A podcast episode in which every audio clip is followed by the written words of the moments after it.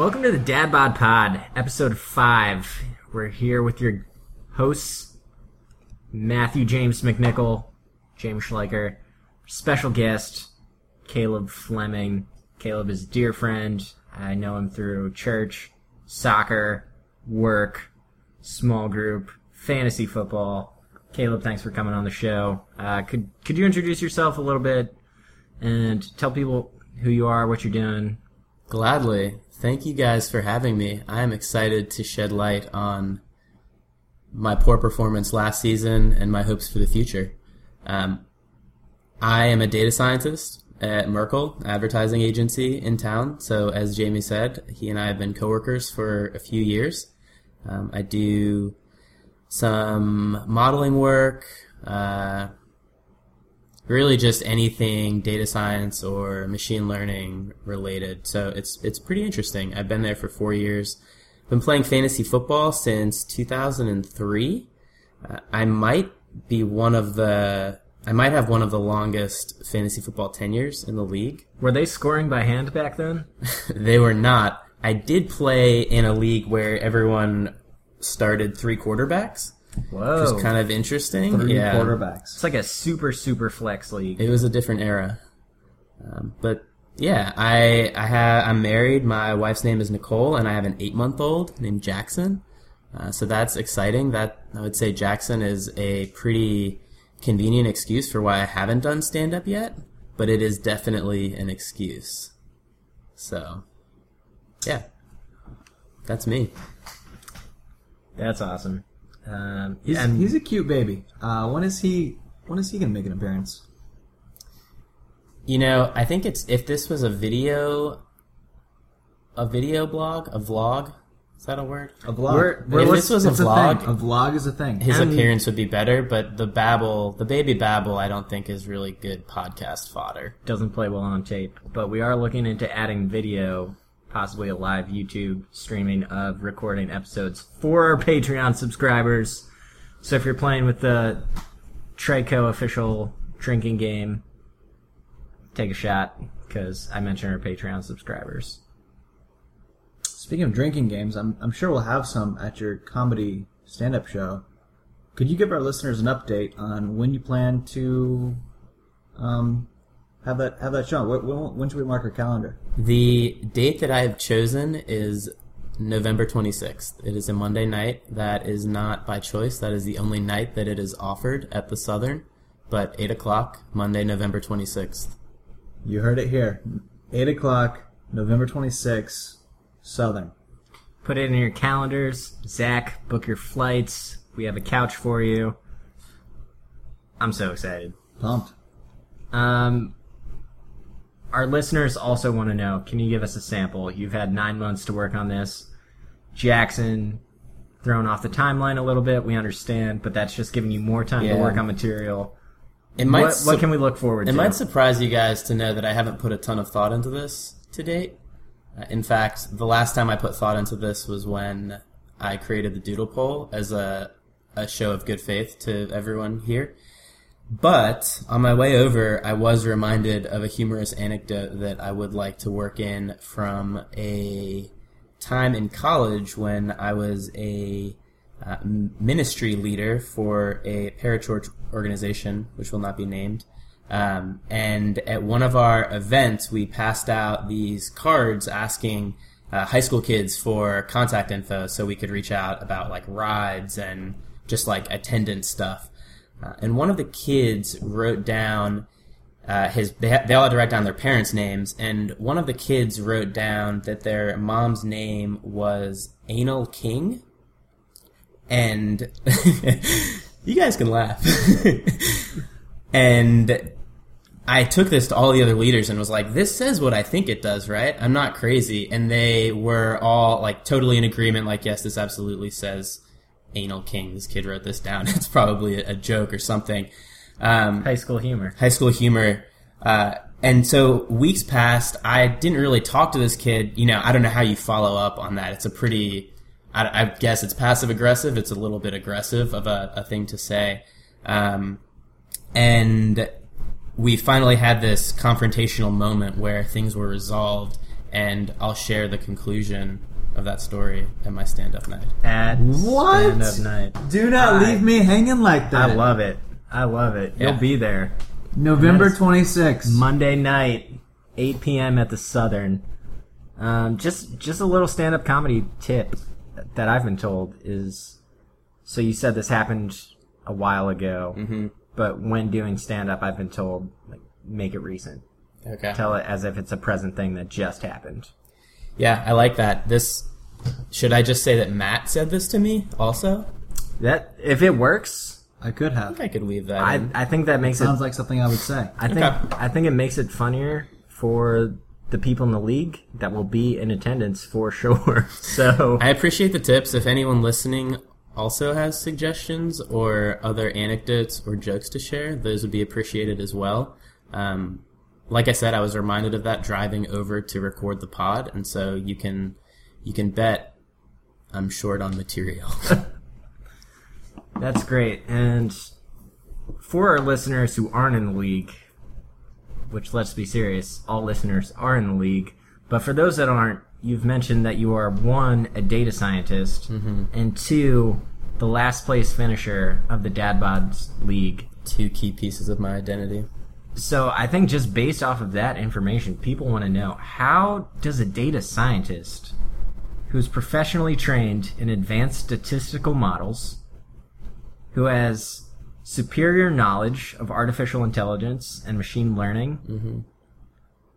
this entire fantasy football league is based on numbers. Mm-hmm. How does someone like that come in last place Bro, how did you come in last? in a league full of amateurs? Yeah, there's a lot of different things, and I'll try to be brief on this because there's a lot of reasons. Uh, the the first reality is that I didn't spend as much time all of last season preparing my roster as I did in preparing for this pod tonight. So I think that tells you maybe how much I prepared for this, but maybe more likely how little I did last year. Uh, and so one of the things that I've been excited about as the GroupMe has kind of blown up in a really positive way, and as I feel like the the fellowship aspect of the league has increased, is that I actually just care a lot more now. And so maybe last year the punishment consequence of stand up comedy didn't feel real to me until I was playing in the last place game. Um, but that's sort of, I think the answer is I just didn't care that much. And I care a lot this year, not because of, of last place, but I just feel like the, I feel more connected to the group. When I was doing some of the analyses on our four years of historical data, uh, one, I had to send Jamie a list of team names to ask who the owners were. And two, I had a few questions of who is this specific person's name. So no one in the league currently, but it uh, is a total indictment of my engagement with others in the league these last few years, and I'm willing to own that. And am doing stand-up comedy is somewhat of a punishment for it. But that's the short answer: is I just don't think I I gave it as much interest or attention as I, I should have, or as I want to now. And just a reminder, Caleb's been in the league for all four years of its existence. I've been in the league for three of those four years, and he was asking me who these people are. So, I'm still not sure who Eric is, and Paul. Eric, Eric- and Paul. Eric Bef- before Kelly- my time. Eric Kelly. Uh, you've probably you've met him, right? Yeah, I'm I'm being a little bit. Played in a fantasy football league Oh. with him. All right, Paul Nedaleski. Yeah, we were in a fantasy football league together. Oh, right, right, right. Yeah. You don't know who he is. No, Got it. was he at the draft? Was I at the draft? He, he, you were both at the draft. Okay. Yeah. Was this the infamous It was Randall Cobb yeah, draft? Yeah, it was that. It was that draft. All right. wow. Yeah. I don't know what happened. I wasn't here. But two things. So you weren't at the draft last year. Yeah. So I do want to give you that caveat, a little bit of an out. You did not draft your team. Mm-hmm. And there were some questionable decisions that's a huge about deal. your team. Going huge into the final week of the regular season, I thought that the punishment was applied to the regular season last place finisher. So a little bit. Of, A little bit of confusion. Again, no excuses. I played a really shitty year, and that's on me. I mean, you That's did on him. you did take Dez Bryant in the second round. So well, I didn't, but your proxy. my proxy hmm. did. But here's the thing with my proxy. He was texting me during the draft, the picks, and I didn't feel that bad about it. Okay. So I don't think that was I don't think that you Steven will attest to this. You don't come in last place by pretty much picking ADP in the draft. And that I'm almost certain is what Philip did. It's true. That's true. So I was sitting next to him. Yeah. Was Philip your proxy? Mm-hmm. Okay. I did think out of the proxies there, Phillips had had one of the stronger drafts. So he did emphasize many times to me that he knows nothing about football. Take that for what it's worth.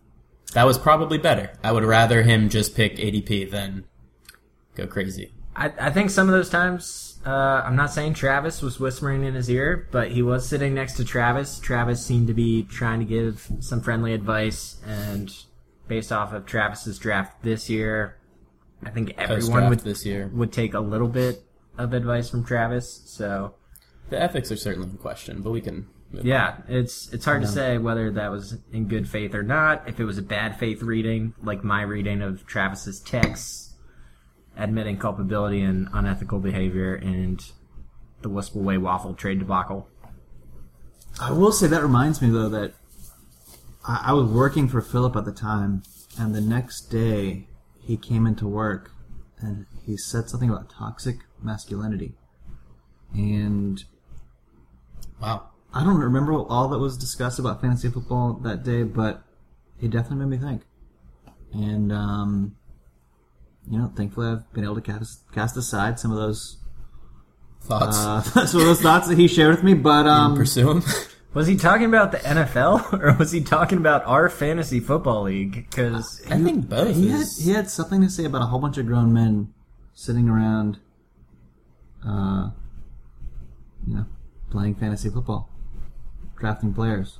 So I don't like know. he I don't know what he would say his about our. I don't know who. I know. Yeah. Well, I, I'm curious what he would think about a, uh, a fantasy football podcast. But you know, here we are. It's fine.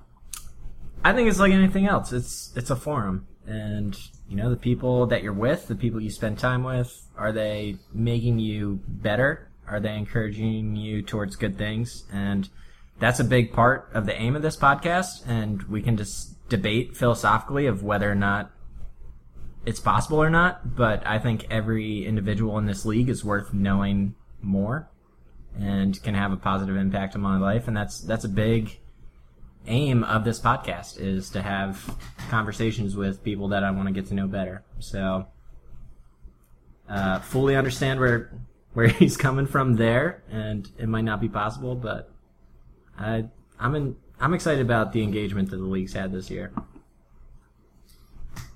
Sounds like we might need to get Philip on the pod to, to talk to us about that. I, Philip's always up for a for a podcast. That'd be great. We'll look into Yeah, it. Yeah, I'm sure he has some great thoughts on it, I am genuinely curious to hear more. We'll we'll talk to his people. We do have to keep going, so we're gonna jump into this, some week two matchups. Uh, week two of football. The first one, Matt. Why don't you walk us through our matchup? And by our, I mean me and you. I mean, Jamie, there's not much to walk through. Uh, you know, it's pretty obvious what happened. The outcome is wow. Yeah, the outcome is wow. So Pat Mahomes, six TDs. That's the that's the big thing to point out. Pretty That's shocking. Pretty that's the difference there. If your quarterback scores zero points, I beat you by seven. Uh, great, James. Great. My quarterback scored 50 points and actually set a rookie record. I'm sorry, not rookie record.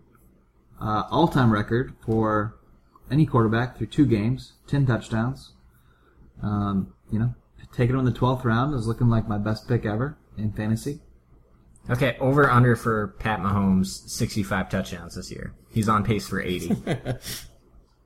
I'm gonna, I'm gonna take the under. He's taking the under. Okay, that's good to know. Uh, Risky move.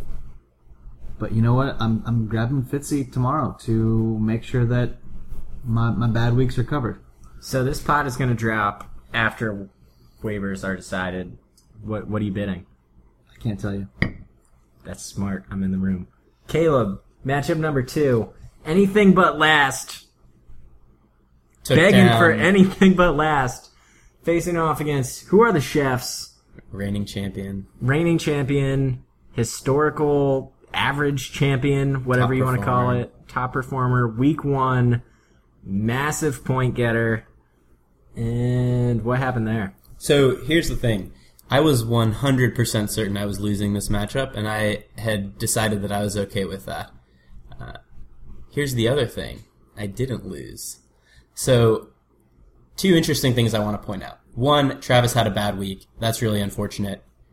He is very infrequently going to put up sub 90, even sub 100 points. And so, credit where it's due. Travis has a better team, I think, at this point in the season than I do. He left a ton of points on his bench, um, and that makes absolute sense because his bench players did not deserve to start over his starters. So, makes sense But every one of them scored a touchdown. every one of them scored a touchdown. And that's a great segue because I put up 115 points and my quarterback was the only one that had a touchdown. So I think that is worth noting, gives me a little bit of hope that there was potential for an even bigger week. Right? Uh, I would argue that I even underperformed a little bit.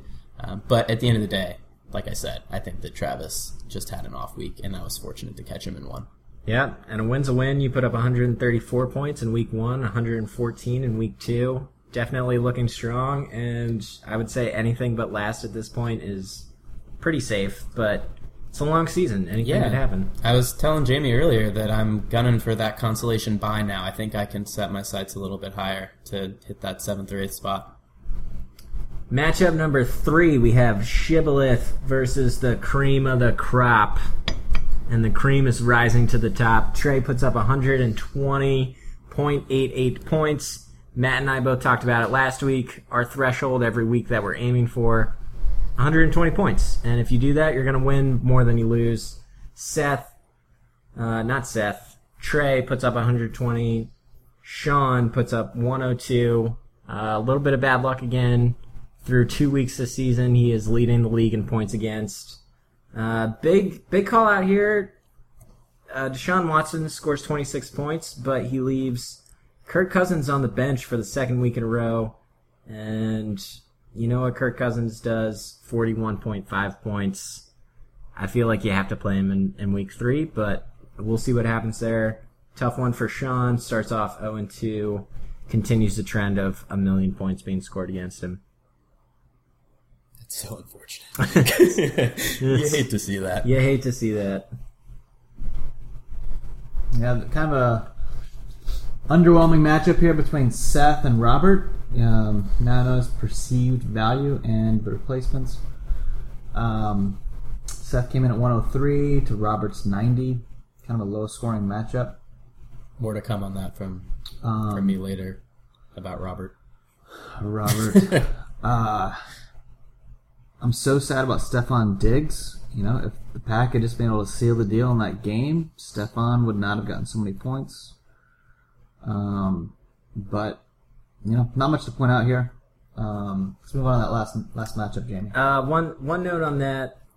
It was fun hanging out Sunday night. We had seven guys at Travis's house. Uh, Seth, in particular, talking about a little bit of regret. He got two two in the weeds with the expert advice this week. Decides to sit Chris Hogan. Chris Hogan scores two touchdowns. So you know maybe don't overthink it a little bit next week, Seth. Uh, we'll see what happens there. But then yeah, the last two matchups, including the Scourge versus Vanis- Fantasy Trump's Hate. Uh, wow, that's that is a massacre. That's an absolute blowout. And didn't Steven leave points on the bench too? He left points on the bench. Uh, mostly at the quarterback position again. I So- think he starts Andrew Luck. He could have had 193 points. He could have he could have broke the record.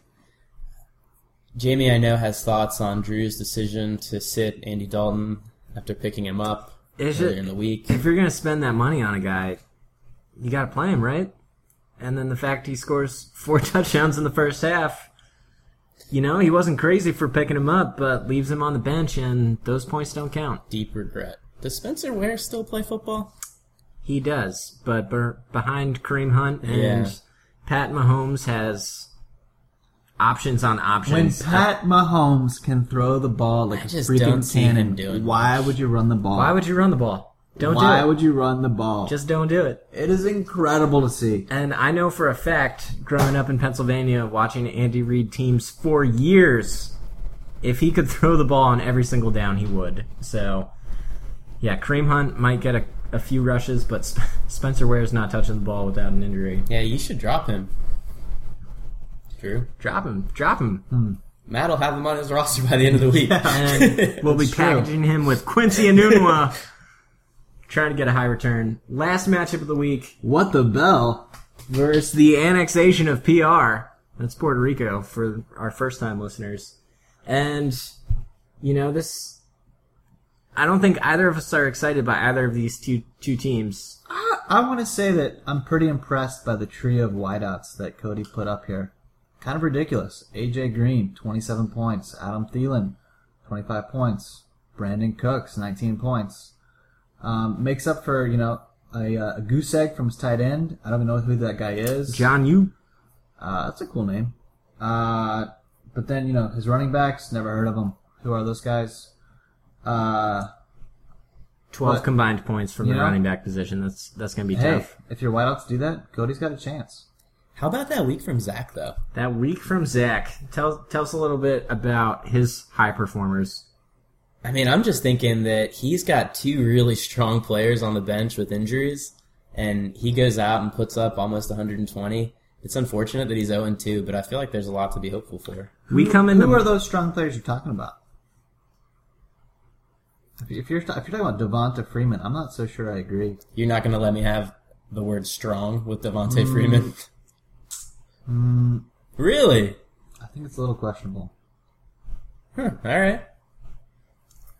second round pick. But this this matchup ended up being the most exciting matchup of the week. Cody ends up beating him by five, but Zach comes into Monday night, Monday night football, needing 23 points from the Bears defense.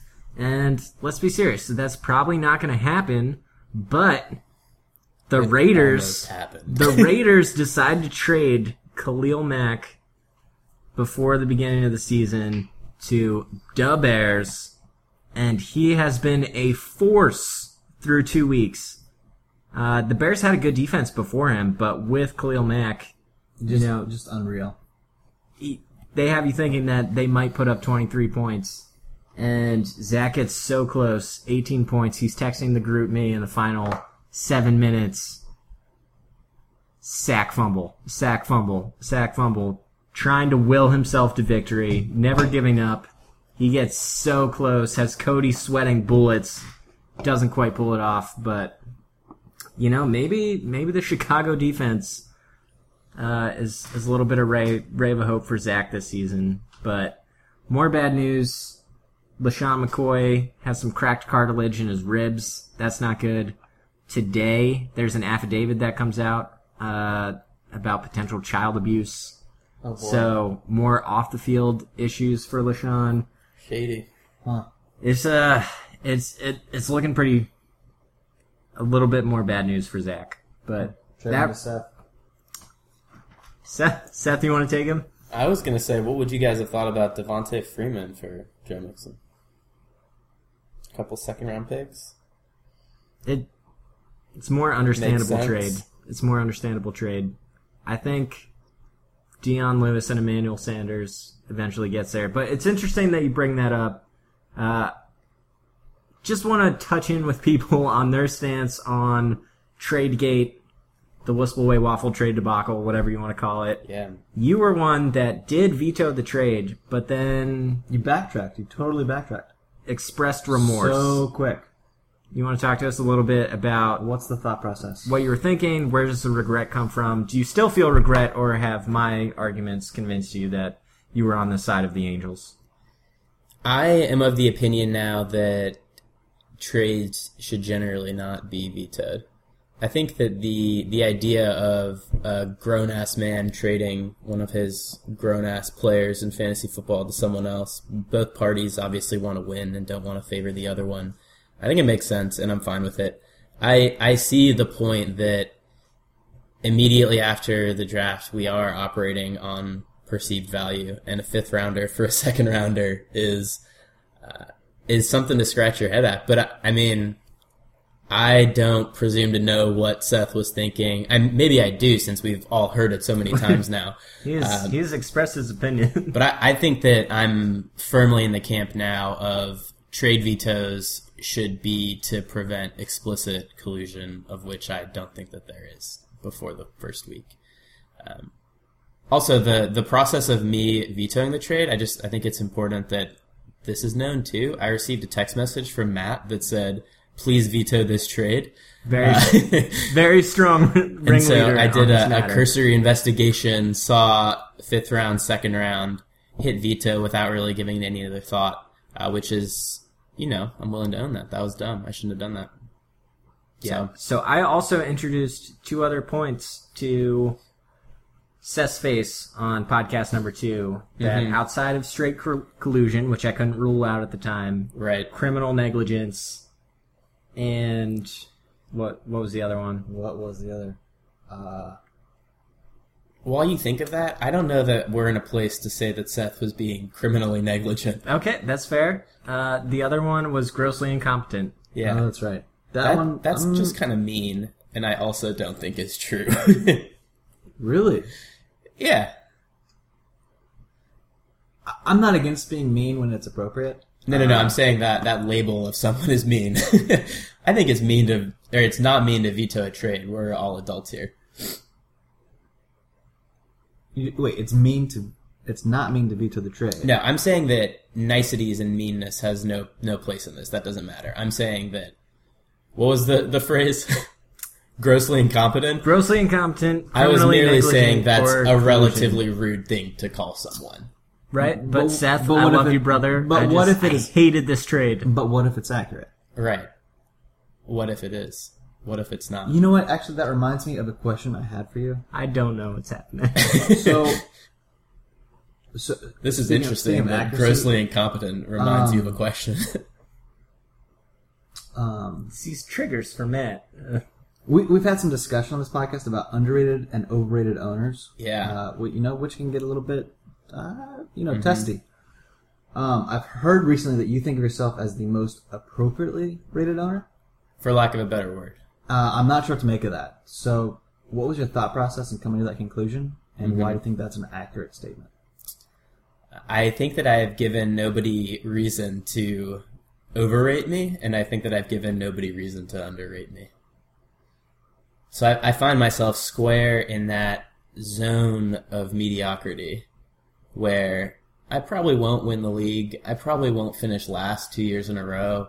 It's that like five to eight kind of sweet spot that I think I find myself in. And I think that everyone would agree on too. If you asked people to, to guess where I end up this season, I think that that is gonna, most of your answers are gonna concentrate in that range. and let's see if Travis can set up an anonymous poll asking that very question. Yeah. And Matt, you can vote as many times as you want. So Great, I might. Whoa! Matt fact. Give us the Matt fact. there are five Caleb's currently active in the NFL. Oh, Caleb facts. One of whom was just dropped by Matt. Oh, Sturgis. Indeed. That's a great Matt fact. Hmm. That is the Matt fact from Caleb's Corner. Okay. Cool. So we could do this in a rapid fire format, or I could slow it down, ask you guys to tell me what you think before I go for it. Yeah, let's come out at a rapid pace. Let's wrap. Yeah. Okay. We'll s- we'll slow you down if we need to. and hone in on the interesting insights. Seth has the highest win percentage of our active owners all time. Does that surprise you? Don't answer Um, that. I just called him grossly incompetent. Yeah. I'm surprised. Would a grossly incompetent owner have the highest winning percentage? So I think historical competency does not prevent you from being hmm. grossly incompetent, especially on matters of moral conviction where on the field competitiveness is not your motivating factor. That is totally true. That's I agree with that. I'm also wondering though, what percentage of fantasy football is luck versus skill? I think that hmm. that kind of begs the question.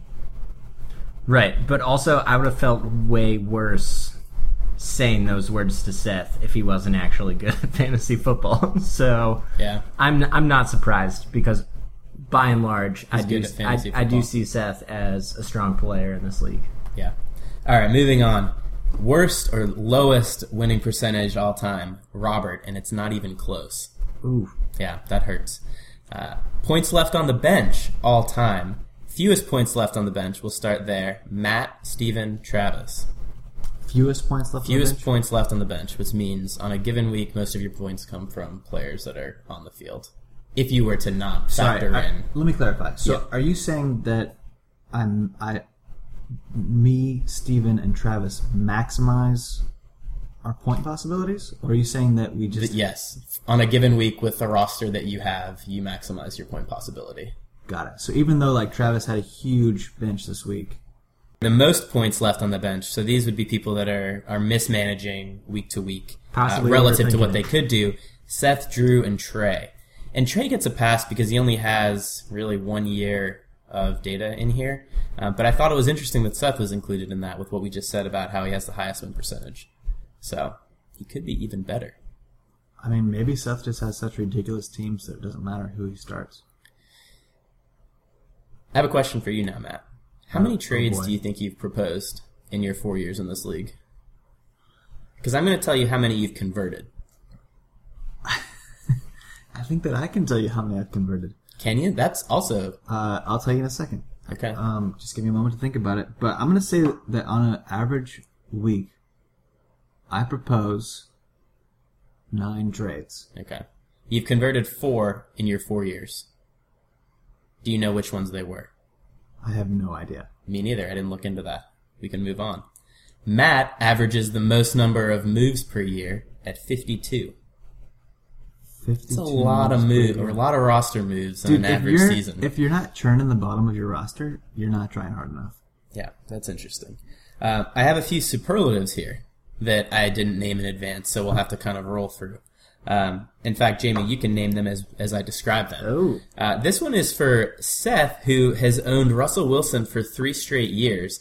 And the irony here is that I think on Sunday night, Seth was debating whether or not he was going to keep Russell or start Russell Wilson. he decided to sit Russell this week Yeah. against that tenacious Bears defense, Which was a good move, but let's be honest, Seth, you're keeping him around. And- I mean, it's your third straight year. and he did lose out a couple of points. Russell actually outscored Alex Smith by Mm-hmm. a few, but he gets a W, and this is a weekly game, so hmm you know, can't regret that too much. This is the uh, the Journeyman Award goes to Donte Moncrief, who has been owned by seven different managers in our league in the last four years. So there were a few defenses that have been owned by like ten plus teams, but that doesn't count. Yeah, individual players. Donte Moncrief have- takes so- takes the cake. So Moncrief was that? How many times has he changed hands in a given season? In a single season, I think it was like three or four. Wow, That's a lot. This is a lot of these are, are math stats where I'm just trying to understand what you're thinking when you're churning that. Ask me. waiver Ask me pool. away. Well, and you're biased. So this is uh, Duke Johnson. This is a, a bit of a sadness award. Duke Johnson has spent more weeks on a bench in our league than any other player at 32. So in the four seasons, he spent 32 weeks on a bench, which makes me wonder. And I ask myself this question too, since he's on my bench right now. Why are you keeping him around? It's that type of Churn thing. the roster. It's that type of thing. You know, he gets enough touches that you kind of want him on a bench, but you never feel good about starting the guy. Chubb is coming. Well, two more here. Uh, the the best week of all time. This is actually available in Yahoo, but the best week of all time for us is Zach in 2015. He put up 183 points. So Travis came close last week, and he could have blown that away, um, but he did not. So Zach still holds on to that title. I actually have the second most with 182 Wow. last year, so keep that in mind. Uh, the worst performance, Robert, 2016. Robert had two games below 50 points, and one of those games was below 40 points. And he finished ninth overall, which makes you wonder how. I, I can't say this with 100% accuracy, but I feel like I do remember my first year in the league. I thought Seen- he wasn't paying attention. I've seen Robert not filling out a roster some weeks.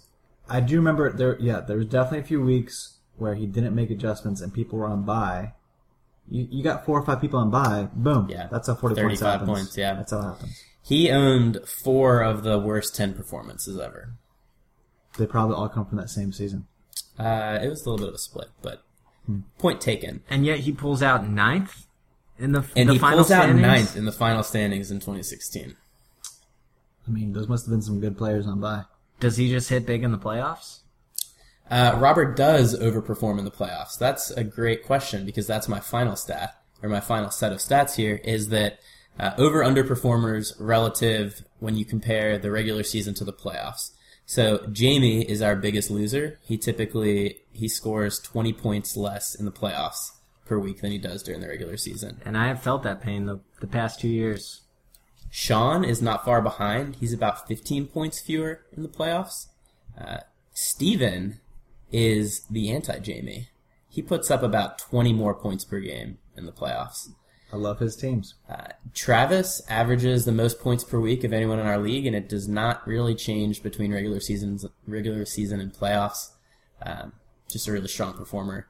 Seth averages almost 120 a week in the playoffs, uh, which I think you guys we talked about this previously, but you basically need 110 points a week on average to to win the regular season, and in the playoffs you're going to have to put up 120. So those are my. That's Caleb's corner part one. We can talk about the GroupMe now, or if you have another segment you'd like to get to first, we can do that too.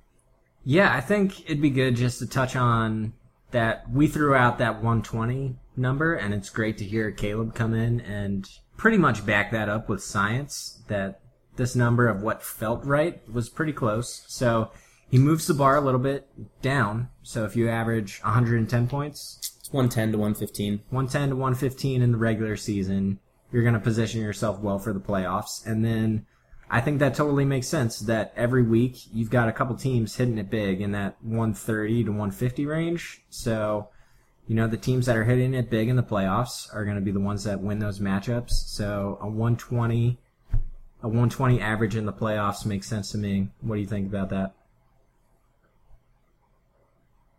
And it's it's pretty hard numbers, so not much to argue with, but feels good to have that confirmed. Feels great.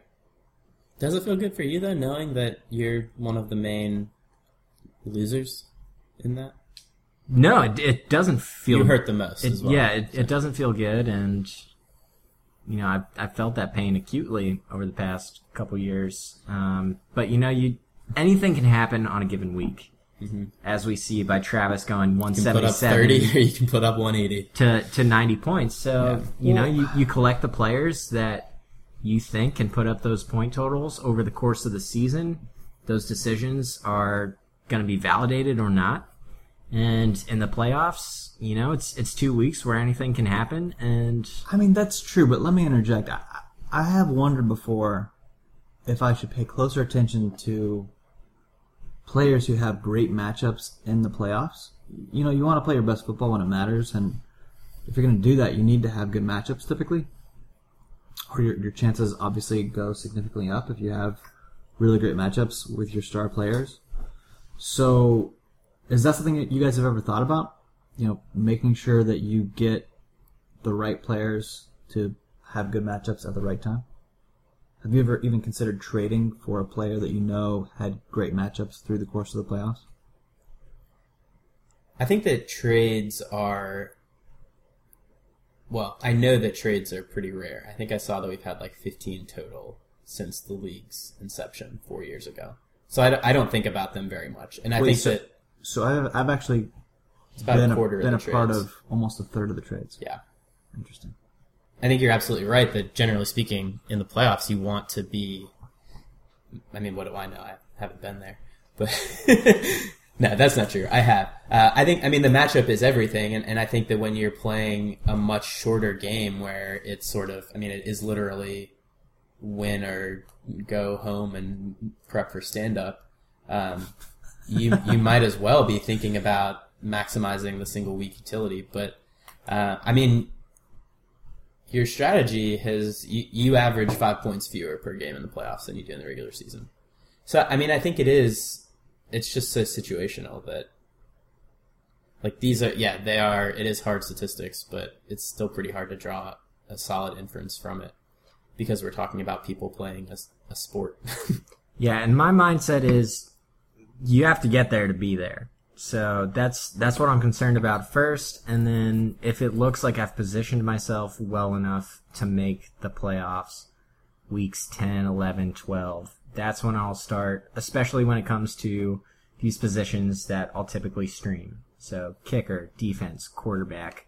That's when I start looking towards, okay, does it make sense to grab a guy now that I know is going to have a good week or a good matchup in those playoff rounds.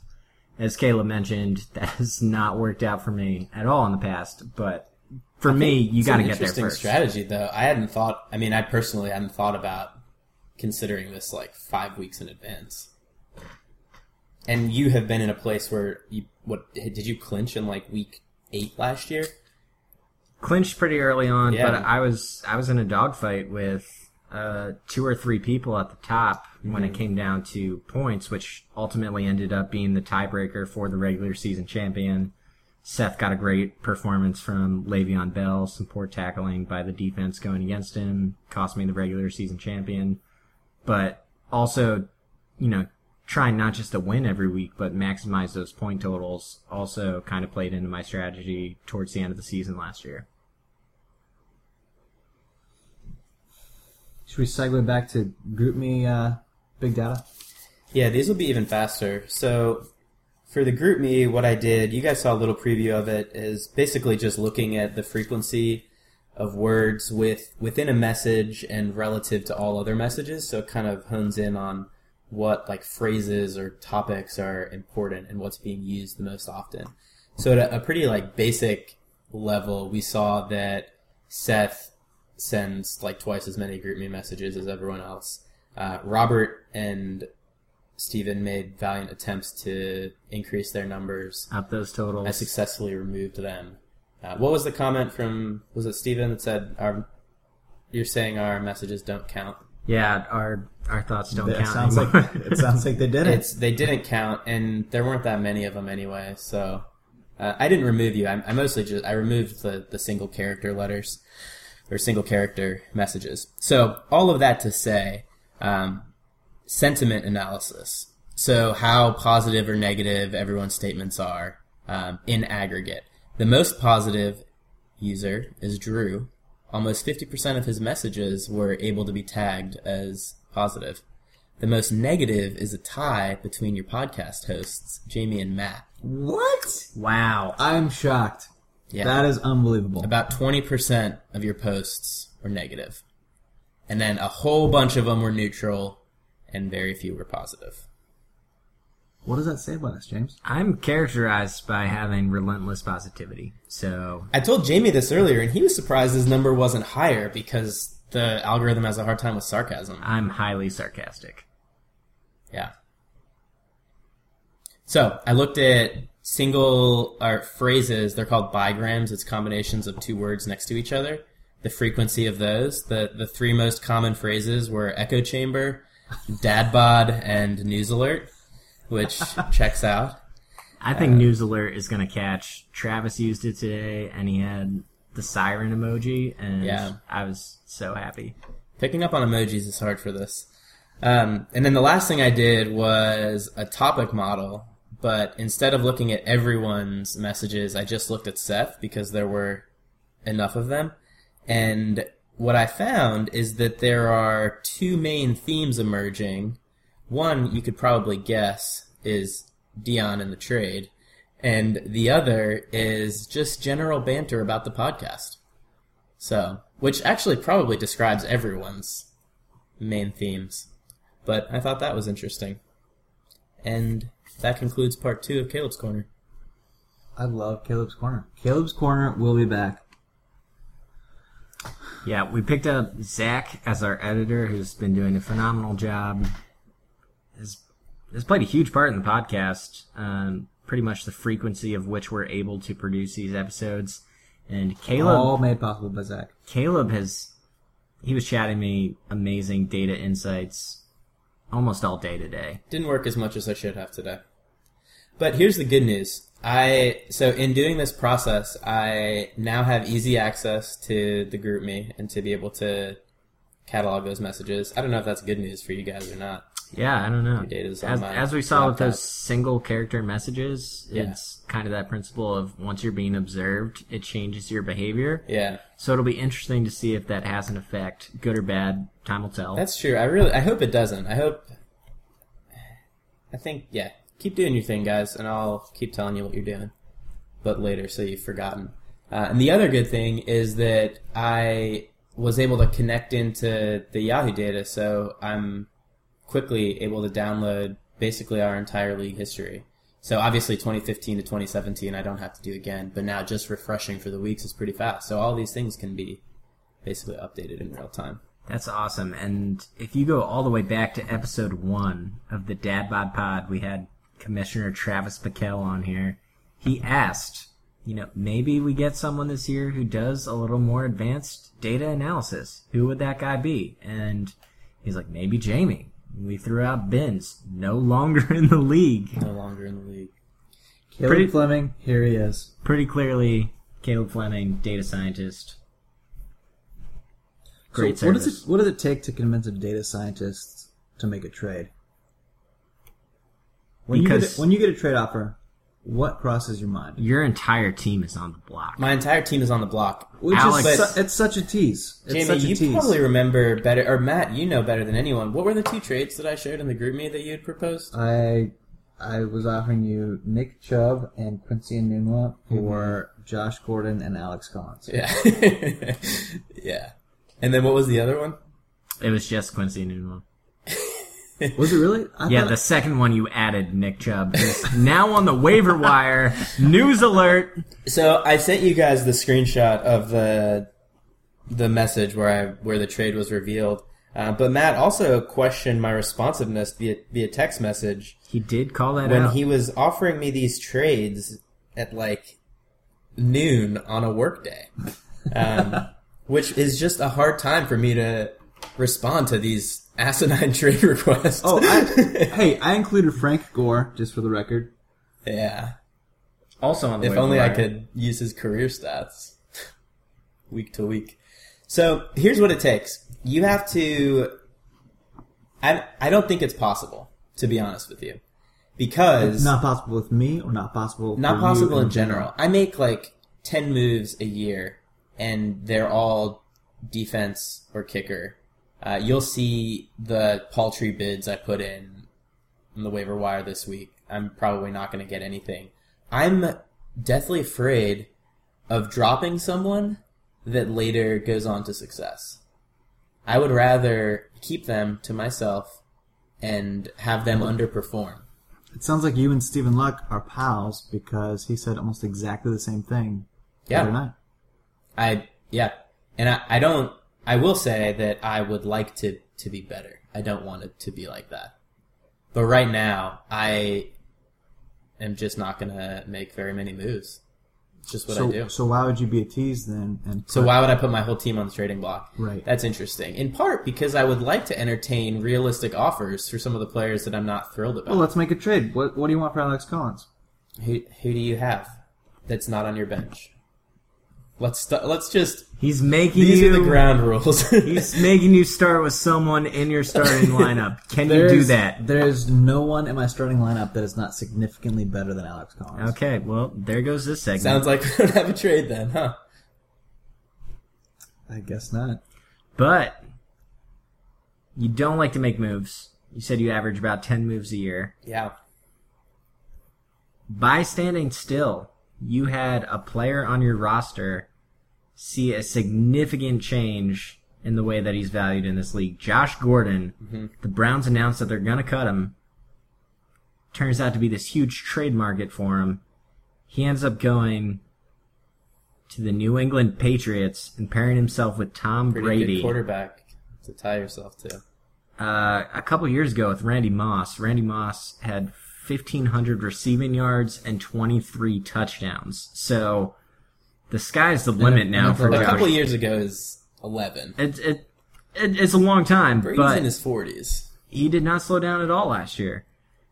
But the sky is the limit for Gordon with his talent and the Patriots' current receiving corps and the uh, affinity for throwing the ball. It's it's a high ceiling. It's a high ceiling. Josh Gordon has put up absurd numbers, and who are his quarterbacks? Hey, Tom- Brandon Are we going to talk about Tom Alshon Brady He played with Tom- Brandon Weeden. Jamie, Tom Brady came out and said, "Don't put those high expectations on Josh Gordon." Don't put him on him, but he could he could reach him. Brady is a diplomat with that. What do you think is going to happen here? What do I think is going to happen? I think that Josh Gordon will have seven touchdowns and 700 yards. That's my guess. It's based on nothing. I just pulled that out. So, are you going to start him?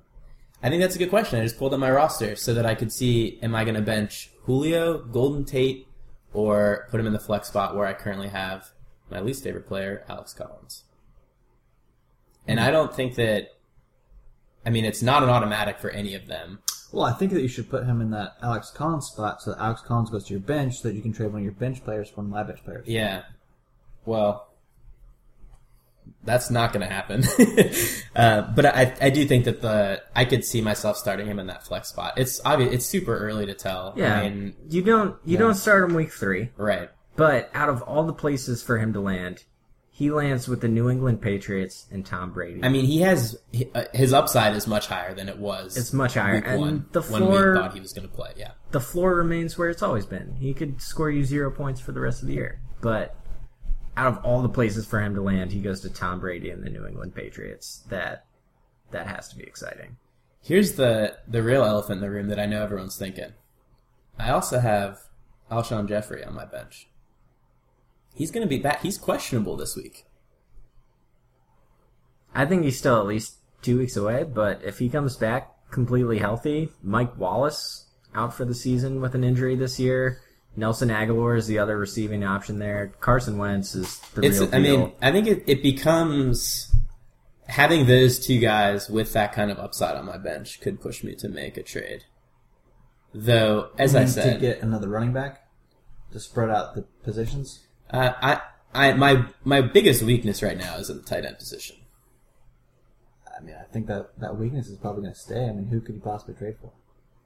yeah, I mean, outside of Gronkowski, Kelce, Zach Ertz, there's just not a lot of Yeah. consistency at I the tight end position. and I have to believe that someone is or someone in our league is weak enough at wide receiver that and strong enough at tight end that they would be willing to consider a trade. We'll see. It's could still happen. the other thing that It. Matt pressed me on, and to which I responded, I want to see how the first couple weeks shake out.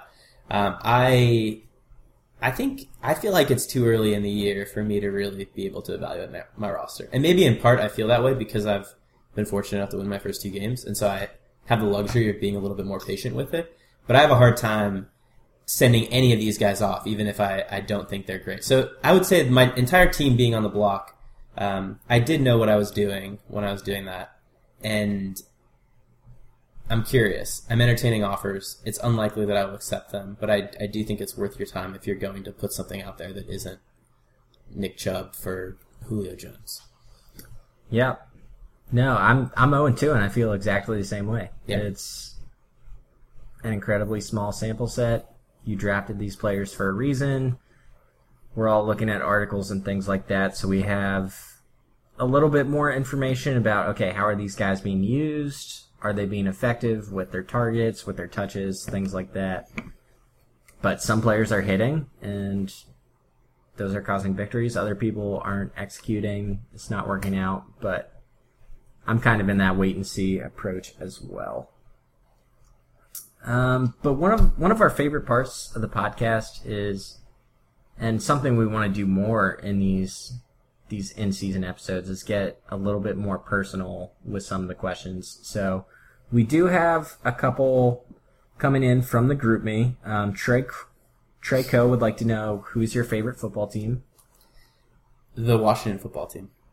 the Washington football franchise is the one that you root for. Good to know. And then uh, Seth would like to know who runs out of their fab budget first.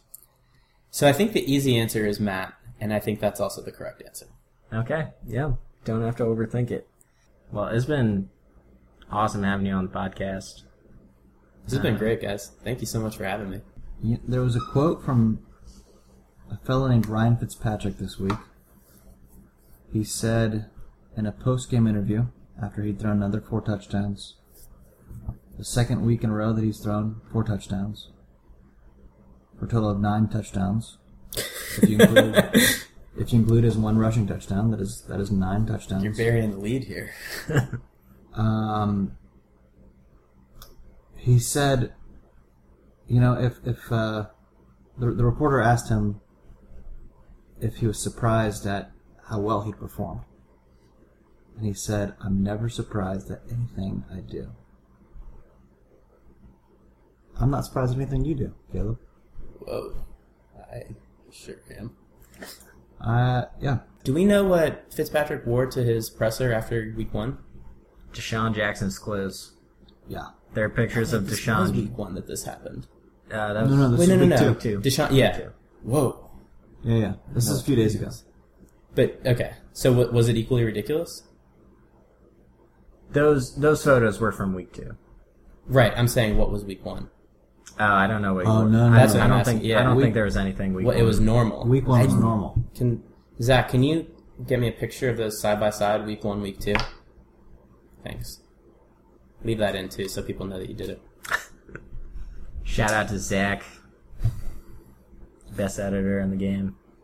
Final quick closing question. Uh, what effect has the birth of your first son had on your dad bod? Whoa. I Um, mean, we can we can call it that now. I here's what I'll say. I did a half Ironman a year ago, almost to the day. We and meant to mention that.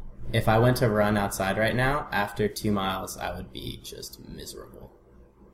So, it's taken a toll. I mean, life's just so unpredictable. I have no control over mornings. And that used to be the time for avoiding the dad bod. So I would say I'm embracing it. Maybe that's why I've embraced the league more this year. I feel like I can relate, you know? Yeah.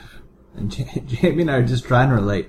Your hosts here are the only two single men in the whole group. Who's Paul? Who's Paul? Who's Who is Paul? this guy? None we end do. on that? Who's Paul? Who's Paul? Ned. Don't let Paul. Don't send this to Paul, please. He goes to Trinity. You might see him next week. I won't know. He's tall. He's blonde. That's great. Go follow Noel. Follow in a well.